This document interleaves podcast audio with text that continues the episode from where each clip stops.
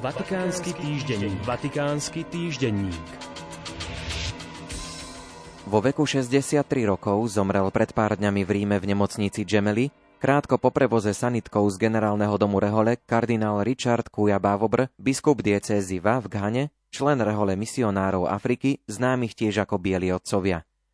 Za kardinála bol kreovaný pápežom Františkom len pred troma mesiacmi – pre zdravotné ťažkosti so srdcom sa na konzistóriu 27.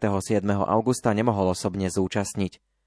Richard Kuja Bávobr v minulosti zastával úrad generálneho predstaveného misionárov Afriky a od roku 2016 bol biskupom spomínanej diecézy. 30. júla tohto roka bol zvolený za predsedu sympózia biskupských konferencií Afriky a Madagaskaru. Pozostalým a ghanskej církvi zaslal pontifik po kardinálovom umrtí svoj sústrastný telegram, v ktorom vyjadril svoj zármutok nad jeho umrtím. Zosnulého označil za verného svetka Evanielia, poznačeného štedrou službou církvy, zvlášť núdznym. Po umrtí kardinála Bávobra má kardinálske kolégium aktuálne 225 členov, z toho 126 s právom voliť v prípadnom konkláve. Pápež František vymenoval nového prefekta ekonomického sekretariátu Svetej stolice. Jezuitského pátra Juana Antonia Guerrera vystrieda doterajší generálny sekretár, 62-ročný doktor Maximino Caballero Ledo, ktorý je laik pôvodom zo Španielska. Funkciu zastáva od 1. decembra. Úrad vznikol na základe apoštolského listu Fidelis Dispensator et Prudence z februára 2014. Súčasne s tým vznikla aj Rada pre ekonomiku, ktorú vedie nemecký kardinál Reinhard Marx. Oznámenie o rezignácii Pátra Gereru nezvyčajne obsahovalo pápežovú hlbokú vďaku za oddanosť, ktorú preukázal v službe Svetej stolici a za úspech v silnej a náročnej práci, ktorá priniesla veľa ovocia.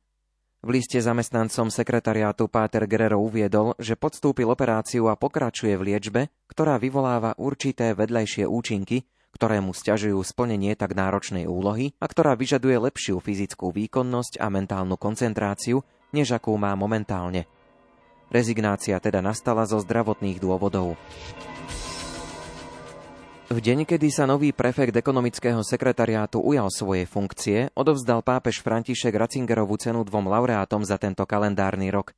Prevzali si ju francúzsky jezuitský teológ profesor Michel Fedu, ktorý je autorom početných prác najmä z oblasti patristiky a kristológie, a právnik židovského vierovýznania profesor Jozef Weiler, známy svojou angažovanosťou na obranu symbolu kríža na talianských školách, ktorý je autorom mnohých prác o ústavnom, medzinárodnom a európskom práve a o ľudských právach. Hoci samotný emeritný pápež nebol na slávnosti prítomný, pápež František skonštatoval, že všetci cítime jeho duchovnú prítomnosť a jeho sprevádzanie v modlitbe za celú církev. Pri tejto príležitosti osobitne vyzdvihol jeho prínos v interpretácii druhého Vatikánskeho koncilu a v oblasti dialógu so Židmi. Kancelária prezidentky Slovenskej republiky v týchto dňoch informovala, že Zuzanu Čaputovú príjme v sobotu 10. decembra na osobnej audiencii vo Vatikáne pápež František. Okrem rímskeho biskupa je plánované aj stretnutie so štátnym sekretárom Svetej stolice kardinálom Pietrom Parolinom, s ktorým absolvuje rokovanie. Hlava štátu navštívila Vatikán naposledy v decembri 2020.